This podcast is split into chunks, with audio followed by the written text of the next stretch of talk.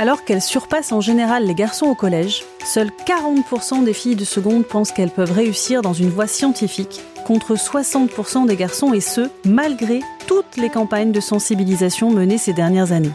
Pourquoi les filles demeurent-elles éloignées des matières, donc des carrières scientifiques, pourtant centrales, dans les métiers d'aujourd'hui comme de demain? Et surtout, comment peut-on collectivement parvenir à corriger cet état de fait? C'est la question à laquelle nous tenterons de répondre dans ce podcast intitulé À dessin, la bosse des maths. Présenté par Texas Instruments, entreprise engagée auprès des enseignants dans la promotion des sciences et de l'égalité homme-femme depuis des années, il nous invite à réfléchir sur l'influence des stéréotypes de genre et de leur construction dans la place qu'occupent les filles dans cet univers. Nos intervenants, acteurs de l'école ou scientifiques chercheurs, nous aideront à comprendre pour mieux les détecter et les corriger comment se forment les représentations et stéréotypes et quelles stratégies et nouvelles pédagogies peuvent être envisagées pour collectivement se saisir du problème. Nous recevons aujourd'hui Véronique Slovacek-Chauveau, ancienne professeure de mathématiques qui est aujourd'hui présidente d'honneur de l'association Femmes et Mathématiques, après en avoir assuré la présidence, la vice-présidence, une association fondée en 1987 pour inciter les filles à faire des études scientifiques et en particulier des mathématiques. Nous recevons également Laure TV, qui après avoir été professeure de mathématiques en collège a choisi de devenir formatrice en INSPE auprès des futurs professeurs des écoles à l'université d'Orléans. Elle est par ailleurs membre de l'APMEP e dont elle gère le groupe dédié Femmes et Maths. Toutes deux ont en commun d'être des femmes et d'avoir l'expérience de l'enseignement, tout comme la passion des maths. Mais c'est leur engagement pour la cause des femmes dans les maths qui les réunit aujourd'hui. Dans un premier épisode de ce podcast, La bosse des maths, nous avons exploré avec la chercheuse Isabelle Régnier et l'inspectrice Hélène Tano les fondements des stéréotypes de genre et la manière dont nous sommes tous capables de les activer dans certaines circonstances. Dans ce second épisode du podcast, nous allons sur les terrains. Véronique Slovacek-Chauveau, votre engagement ne date pas d'hier, mais le constat de la relative absence des femmes dans les maths non plus. Qu'est-ce qui a prévalu à votre engagement au départ? Alors au départ, euh, quand j'ai enseigné, j'ai enseigné en collège et je pensais que tout était réglé, qu'il n'y avait plus de problème d'égalité euh, filles-garçons, ni en maths, ni dans d'autres disciplines. Et puis, en 1995, j'ai changé d'établissement. Je suis allée dans un lycée à Paris et c'était l'arrivée de la réforme de 92 qui supprimait les filières C et D et qui créait les filières S, ES et L. La S accompagnée des trois spécialités maths, physique, chimie et SVT. Et dans le lycée en question, à Paris 15e, c'était la terminale S spécialité maths. Il y avait deux filles sur 35 élèves. C'était comme quand j'étais moi élève en 71, donc 24 ans en arrière où j'avais dû aller au lycée de garçons pour faire euh, des études en terminale C. Donc je me suis dit c'est pas possible, il faut essayer de comprendre qu'est-ce qui se passe, pourquoi tout ce temps n'a pas apporté une amélioration de la place des femmes en mathématiques? Et je suis allée aux journées des profs de maths euh, à la PMEP e à Grenoble en 95 et j'ai rencontré l'association Femmes et mathématiques qui m'ont dit rassurez-vous, enfin c'était peut-être pas rassurant mais c'est pas particulier à Paris 15e, les statistiques que vous voyez là-bas sont les mêmes sur toute la France. Donc euh, ça donné encore plus d'impact à ce choc. Et je me suis dit, il faut absolument faire quelque chose, essayer de comprendre. J'ai mis le petit doigt à l'association et j'y suis toujours resté et de plus en plus accaparé par euh, cette problématique. On a l'impression que les choses ont un peu évolué entre les années 70 et 80 et puis après, malgré toutes les mesures qui sont proclamées, les choses ne bougent plus. Tout est figé. Justement, Laure et TV, vous êtes de la génération d'après et je crois que votre euh, passion en tout cas votre préoccupation aussi peut-être pour cette question du genre et des inégalités date de votre période lycéenne, qui, si je ne m'abuse, correspond à peu près à l'époque dont parle Madame Chauveau. Et elle vous a porté jusqu'à vos engagements associatifs actuels. Est-ce que vous pouvez également décrire votre parcours et les motivations de cet engagement? Oui, alors moi j'étais lycéenne dans les années 2000. Je me sentais déjà euh, en décalage avec euh, ce qu'on semblait attendre de moi. Enfin, je me sentais pas très à l'aise avec euh, les filles. Et puis, euh, j'ai donc moi, j'ai fait S et euh, j'ai eu des profs de maths euh, au lycée qui m'ont toujours dit que je n'étais pas faite pour faire des maths qui ont expliqué à ma mère, qui était elle-même prof de maths, qu'il allait falloir que je trouve une autre orientation parce que j'avais pas le petit truc en plus pour faire des maths. Je me suis orientée en chimie au départ. Et je suis revenue vers les maths euh, assez rapidement après à l'université parce que en fait c'est ce que j'avais envie de faire et que je me suis rendu compte que bah si je pouvais tout à fait faire des maths. Mais euh, ça a été un cheminement d'aller contre ce que m'avaient dit les enseignants qui m'entouraient. Et puis euh, plus tard adulte, j'ai un peu revisité mon parcours et là j'ai découvert les études sur le genre, les stéréotypes et tout un tas de concepts qui ont éclairé ma propre histoire. J'ai un peu mieux compris ce qui m'était arrivé et que en fait j'étais juste piégée dans des stéréotypes et que euh, bah, je correspondais peut-être pas à ce qu'on attendait de moi à l'époque, mais que ça m'empêchait pas euh, d'être euh, une fille puis une femme et de faire des maths en fait. Et puis en parallèle de ça, j'ai toujours cherché à m'investir dans des collectifs avec des collègues ou des amis. Et j'ai assez vite, en tant que prof de maths, découvert la PMEP, l'association des professeurs de mathématiques de l'enseignement public, et petit à petit, mon engagement au sein de l'association a grandi au fil des années, de simple adhérente. Euh, je suis allée aussi aux journées, j'ai rencontré plein de gens. Et puis au fil des rencontres, euh, j'ai commencé à intégrer des groupes de travail, les comités où on discute euh, des orientations de l'association. Et quand le président actuel de la PMEP a souhaité mettre en place un groupe Femmes et Maths en partenariat avec l'association Femmes et Maths, eh ben, il a pensé à moi parce qu'il savait que c'était des sujets qui m'intéressaient. Et euh, c'est comme ça que je me suis retrouvée responsable de ce tout nouveau groupe euh, qui essaye de travailler sur ces questions-là. Merci beaucoup. Donc nous avons deux passionnés, deux parcours, un qui a été long et qui continue, et un qui promet d'être long.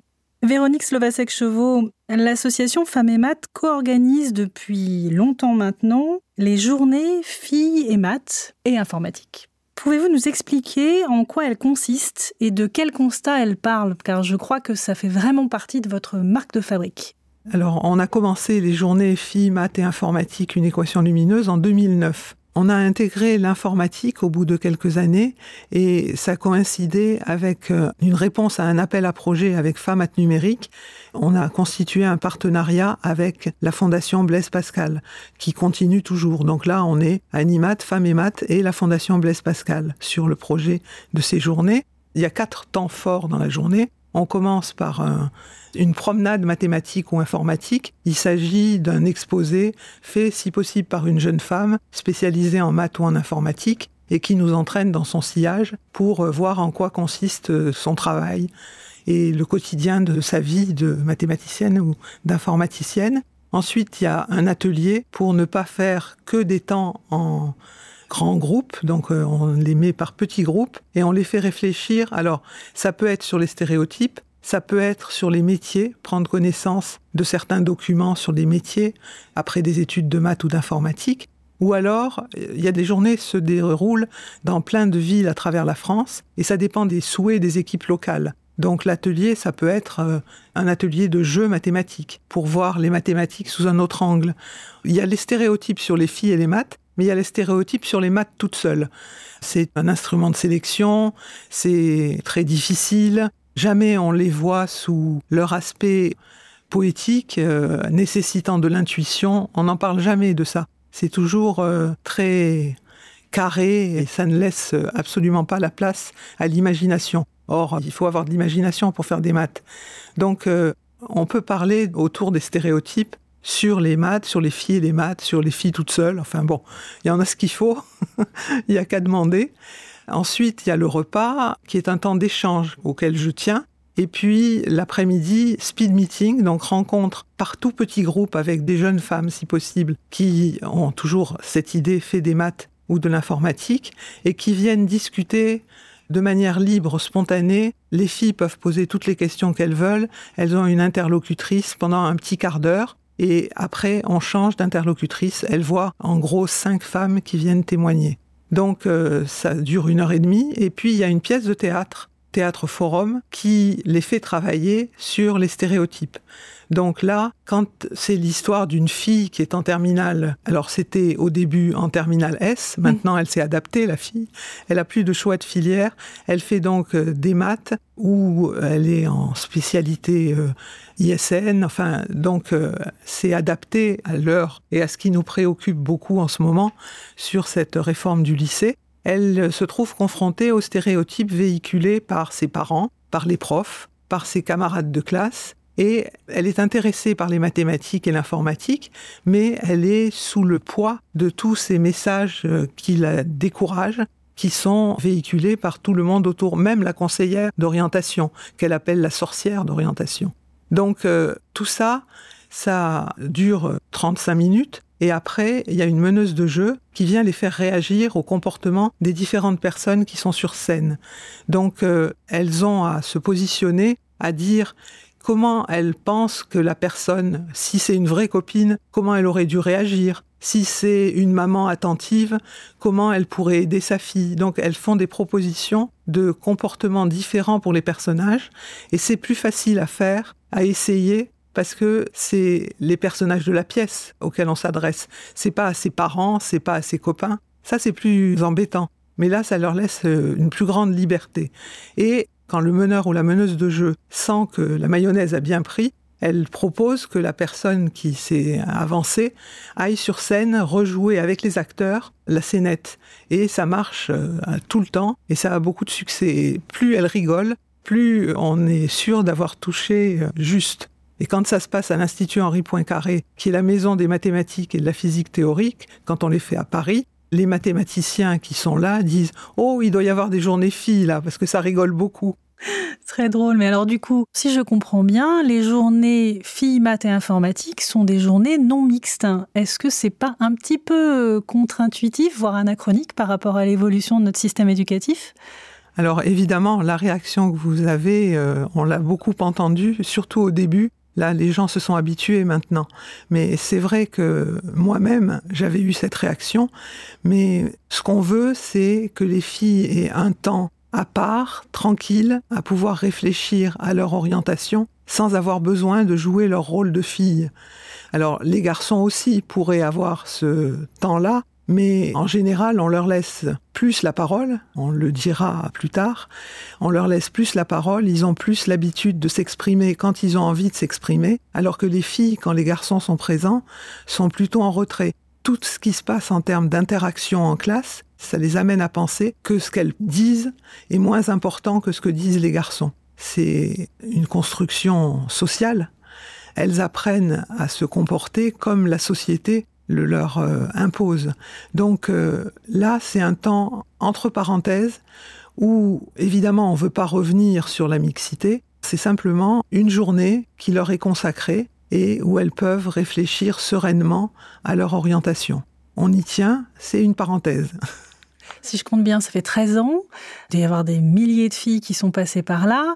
Est-ce que vous arrivez à en mesurer les résultats concrets? Est-ce que vous avez des conversions, entre guillemets, en tête euh, de jeunes filles qui finalement ont été invitées? Parce que si je comprends bien, on est invité à participer, euh, j'imagine, via son enseignant euh, à ces journées qui viennent peut-être à reculons et qui en sortant de là vous disent ou vous disent largement plus tard c'est ça qui m'a motivé à aller dans cette voie. Alors, ce qui est intéressant, c'est qu'on commence à avoir des filles qui sont passées par les journées en seconde ou en première et qui maintenant sont dans l'enseignement supérieur mm. ou même qui exercent un métier déjà. Donc on a des retours disant ben j'aurais jamais cru que ça allait me servir autant quand je suis allée pour participer à cette journée.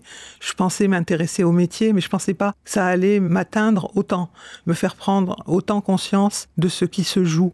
Alors on a toujours des retours très positifs à la fin de la journée.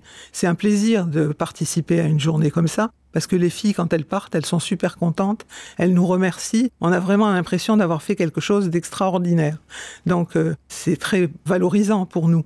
Mais à côté de ça, c'est satisfaction immédiate. C'est beaucoup plus important quand on a un retour euh, très positif beaucoup plus tard.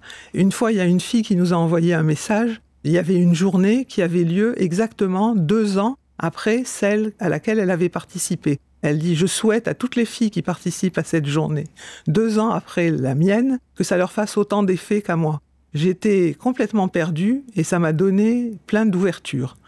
Donc il y a des, ah, retours euh, très positifs. Puis c'est hyper satisfaisant vu l'investissement que ça doit vous demander Laure et TV, vous qui pilotez ce groupe Femmes et Maths au sein de la PMEP, est-ce que vous comptez mettre en place ce genre d'action ou est-ce que vous travaillez plus sur la sensibilisation des enseignants eux-mêmes? Parce qu'il y a un double sujet, hein. c'est convaincre les filles qu'elles sont capables et qu'il faut qu'elles soient les premières à vaincre les stéréotypes dont elles font l'objet et qu'elles mobilisent elles-mêmes. Et puis, il y a comment est-ce qu'on mobilise, on convainc le corps enseignant pour que euh, bah, lui-même soit acteur de ces changements alors c'est vrai que nous, on ne met pas a priori ce genre de journée en place, en tout cas pas au niveau national. Après, euh, la PMEP fonctionne par régional, donc euh, il peut y avoir des régionales qui d'elles-mêmes vont faire ce genre d'action, peut-être avec euh, Femmes et Maths.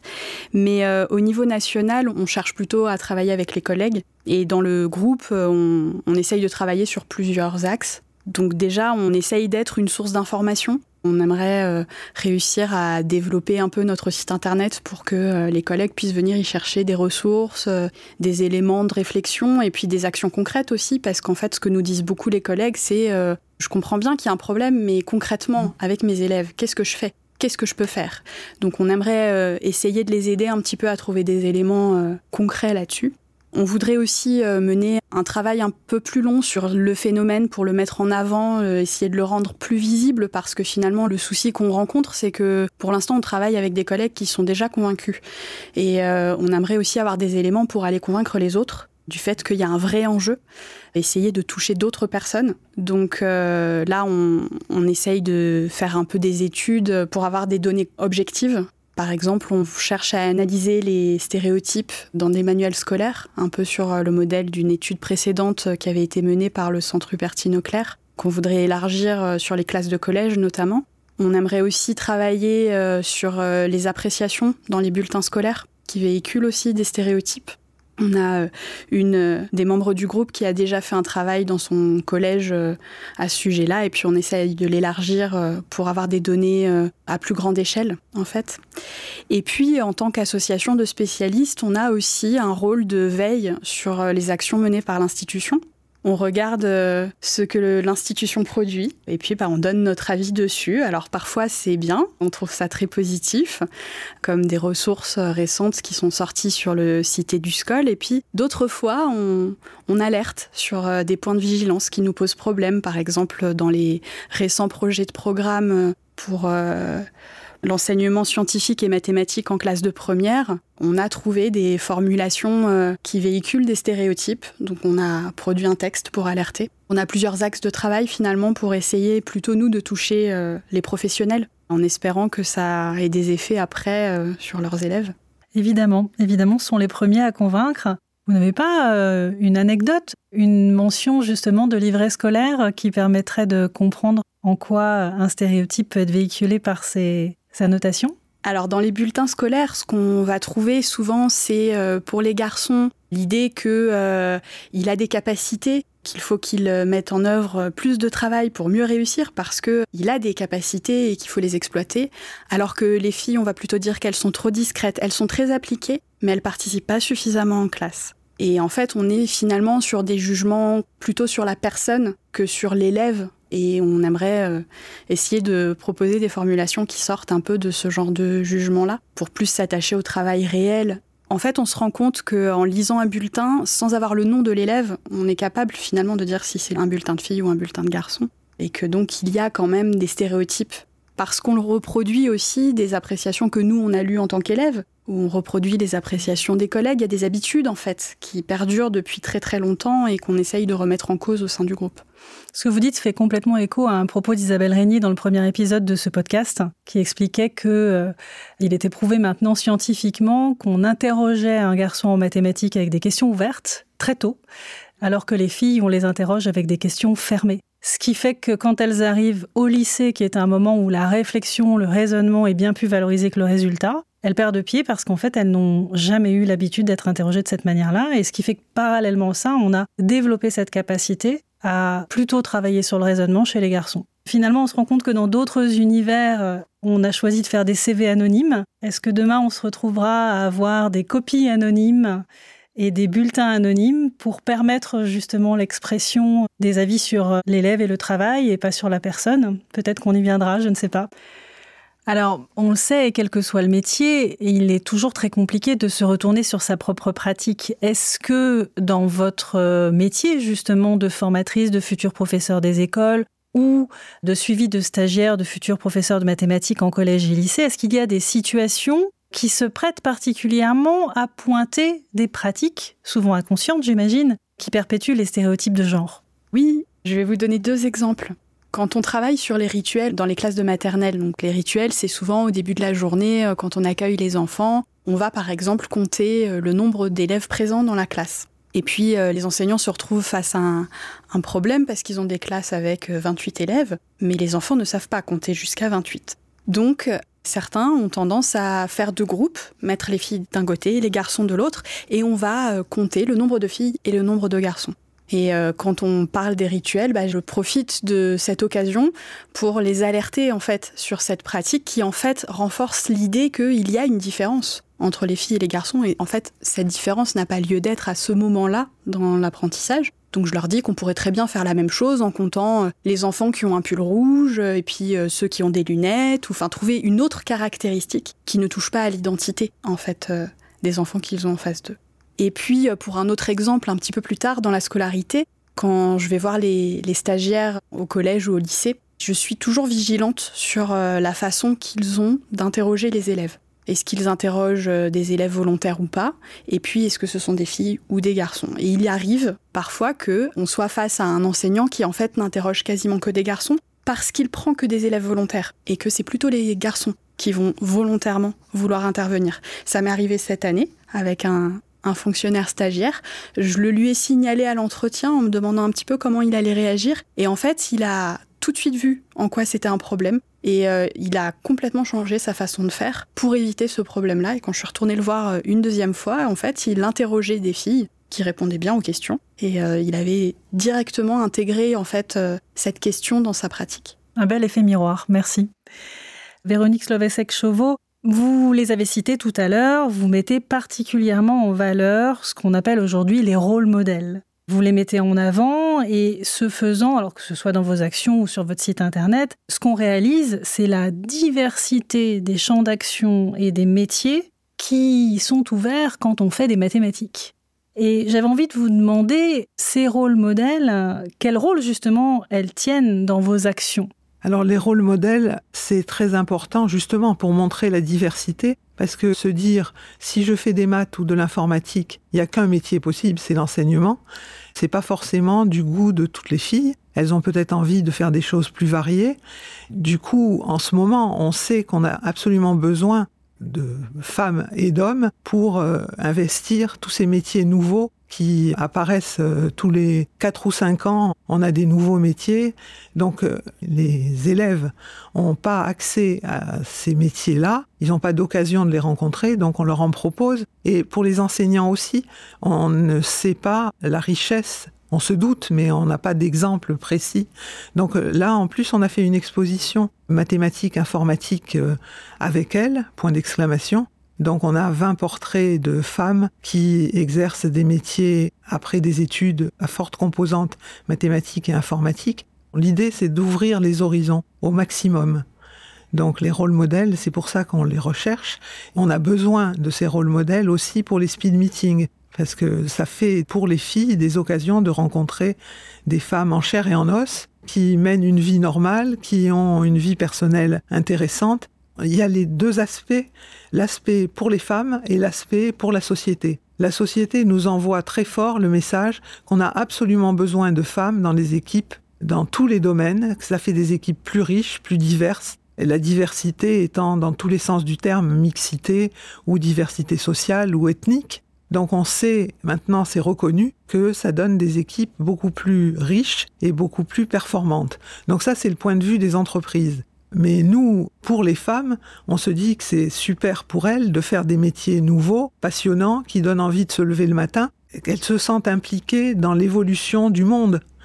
Tout est en train de changer tous azimuts. C'est pas très agréable de rester sur le bas-côté de la route. C'est beaucoup mieux de prendre le train en marche et d'apporter sa pierre. Donc, euh, c'est pour ça que c'est si important, ces rôles modèles. Est-ce que vous auriez un nom à nous citer? Alors, on ne cherche pas des femmes trop visibles. On cherche des rôles modèles accessibles, des femmes inspirantes. Si vous voulez voir des noms, vous allez sur le site. Je comprends votre démarche, je comprends votre démarche. Mais autrement, on a une rubrique sur le site aussi des mathématiciennes qui ont des prix, qui sont euh, récompensées, valorisées pour euh, l'importance de leurs travaux.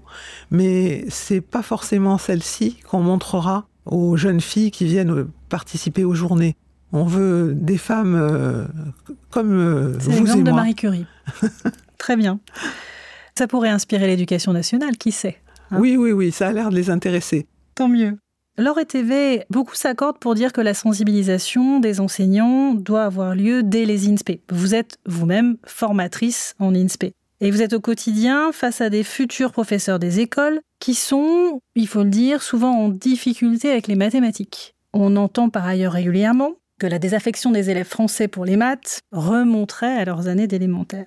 Est-ce que vous pensez que le recours à ces rôles modèles pourrait aider à modifier les messages, encourager les enseignants à encourager les filles à aller dans cette voie, peut-être même les soigner de leur rapport aux mathématiques? Vous m'aviez expliqué que souvent, euh, on a des futurs professeurs qu'il faut vraiment commencer par soigner de leur expérience mathématique. Oui, parce que c'est vrai que la plupart des étudiants que j'ai en face de moi qui se destinent au métier de professeur des écoles sont plutôt des gens qui ont fait des études littéraires et qui ont arrêté les mathématiques en seconde, un petit peu traumatisés par cette discipline. Donc on passe déjà un certain temps à les réconcilier un petit peu avec les mathématiques et puis avec les sciences aussi en général. En ce qui concerne les rôles modèles, je trouve que c'est vraiment quelque chose à double tranchant. Véronique l'a très bien expliqué.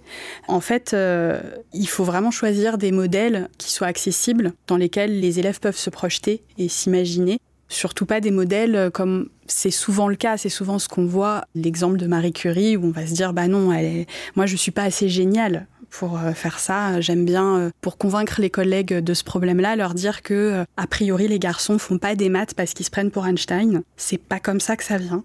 Et donc, pour les femmes, bah, c'est pareil. C'est pas comme ça que ça vient. Et c'est pour ça que, justement, le travail de Femmes et Maths est vraiment intéressant parce que les rôles modèles qu'ils proposent sont des femmes normales, qui nous ressemblent, qui ont des vies normales et qui ne sont pas des génies, en fait. Je suis pas certaine que ce soit un levier pour les professeurs des écoles parce qu'on n'en est pas encore là. C'est plutôt un bon levier pour euh, les collèges et les lycées, où là, euh, les jeunes filles commencent à se projeter dans leur vie d'adulte. Pour le primaire, je pense que l'enjeu principal déjà, c'est de, de donner euh, envie aux enfants de faire des maths et des sciences en leur faisant vivre ces disciplines comme des disciplines où on peut prendre du plaisir et donc euh, construire un peu leur culture scientifique et leur culture mathématique autour euh, du plaisir de la découverte et de la recherche, et pas comme des disciplines où euh, bah, on apprend par cœur et on applique. En fait, parce que c'est pas ça faire des mathématiques. Les mathématiques, c'est de la curiosité, c'est même un peu de poésie parfois. Et je pense que c'est plutôt là-dessus qu'il y a un travail à faire en primaire pour donner vraiment le goût de la discipline, finalement. En ce qui concerne la formation, on essaye aussi de travailler sur euh, justement la question du développement du goût, essayer de sortir nos jeunes collègues de l'idée que euh, bah, si c'est ce qu'elle a envie de faire, euh, c'est que c'est son goût et c'est très bien comme ça ou parce que par nature les filles ne seraient pas faites pour faire des maths. Essayer de questionner ça, de les faire réfléchir et de les amener à, réaliser que fait le goût ça se construit et que c'est pas euh, une donnée comme ça euh, naturelle qui viendrait de nulle part et que bah, en fait les enseignants ont un vrai rôle à jouer dans cette question du développement du goût des enfants pour euh, les sciences et les mathématiques. C'est intéressant parce que vous vous rejoignez sur beaucoup de points, mais le caractère ludique amusant, plaisant, et cet aspect plaisir à faire des mathématiques, c'est l'angle sous lequel se passent vos journées filles, maths et informatique. Et c'est finalement ce que vous décrivez comme étant vos axes de travail avec ces futurs professeurs des écoles. Effectivement, si nos enfants euh, jouaient à faire des maths, sans doute que le parcours serait un peu plus léger. Alors, pour conclure, j'aimerais vous poser à chacune la même question. Si vous aviez trois grands conseils à donner aux futurs enseignants de mathématiques, futurs professeurs des écoles, je vais commencer par vous, Véronique Slovacek-Chauveau. Quel serait-il? Moi, il y a une chose qui me tient particulièrement à cœur, c'est ce que vous disiez, c'est-à-dire changer le regard sur les mathématiques. Si on arrivait à montrer les mathématiques comme pouvant apporter du plaisir, nécessiter de l'intuition, faire travailler son imagination, donc changer complètement la manière de voir les mathématiques, ça serait déjà génial. Pour ça, il faut effectivement, comme le disait Laure, travailler sur euh, le rapport aux mathématiques du passé pour tous ces futurs enseignants, pour pas les laisser sur euh, les impressions qu'ils avaient quand ils étaient eux élèves. Et c'est possible parce que quand on grandit, quand on a plus d'expérience, les goûts se modifient et on peut voir les choses complètement différemment. Donc c'est pas du tout perdu, ça, c'est tout à fait possible pour peu que on puisse les aider. C'est vrai que les journées de la PMEP, il y a beaucoup de choses qui se passent et on présente les mathématiques sous plein d'aspects différents et c'est d'une richesse immense. Moi, je sais que quand j'allais aux journées, j'étais reboosté pour euh, six mois parce que on rencontre des collègues qui ont plein d'idées pour montrer les mathématiques autrement, pour attaquer des nouvelles parties de programme qu'on ne sait pas toujours comment aborder. Enfin, tous azimuts, il y a de l'imagination et les jeunes professeurs des écoles sont accueillis aux journées. Donc je pense que pour eux, pour elles surtout, parce qu'il y a beaucoup de femmes, c'est une occasion de changer leur regard et puis d'être porté par le groupe, quoi. Donc ça, c'est une première chose. La deuxième chose que je voudrais donner comme conseil, alors c'est un peu l'expérience que j'ai eue moi, que je voudrais transmettre, c'est-à-dire j'ai commencé par lire des textes sur ce qui se passe en classe, les interactions en classe, et j'ai lu plein de choses et je me suis dit, toi Véronique, tu fais pas ça. Non, non, tu es au-dessus de la mêlée, tu, tu fais pas ça. Bon, et puis j'ai laissé ça a mûri, et c'est peut-être ce qu'on n'arrive pas à faire dans la formation, de laisser suffisamment de temps. Mais un beau jour, en classe, je me suis retrouvée face à moi-même. Je ne sais pas pourquoi ce jour-là. Je me rappelle, j'ai laissé sortir tous les élèves et je sortais pas de la classe. Et je me suis dit, bah, ma vieille, tu t'es fait avoir, tu te croyais au-dessus de la mêlée, tu as fait exactement ce qui est décrit dans les textes de Nicole Mosconi, de Françoise Vouillot. C'est exactement les pièges dans lesquels tout le monde tombe. Et c'est une leçon d'humilité. Et puis, une fois qu'on a pris conscience, c'est déjà une partie du travail qui est fait parce qu'on va pouvoir accepter un autre regard sur sa pratique.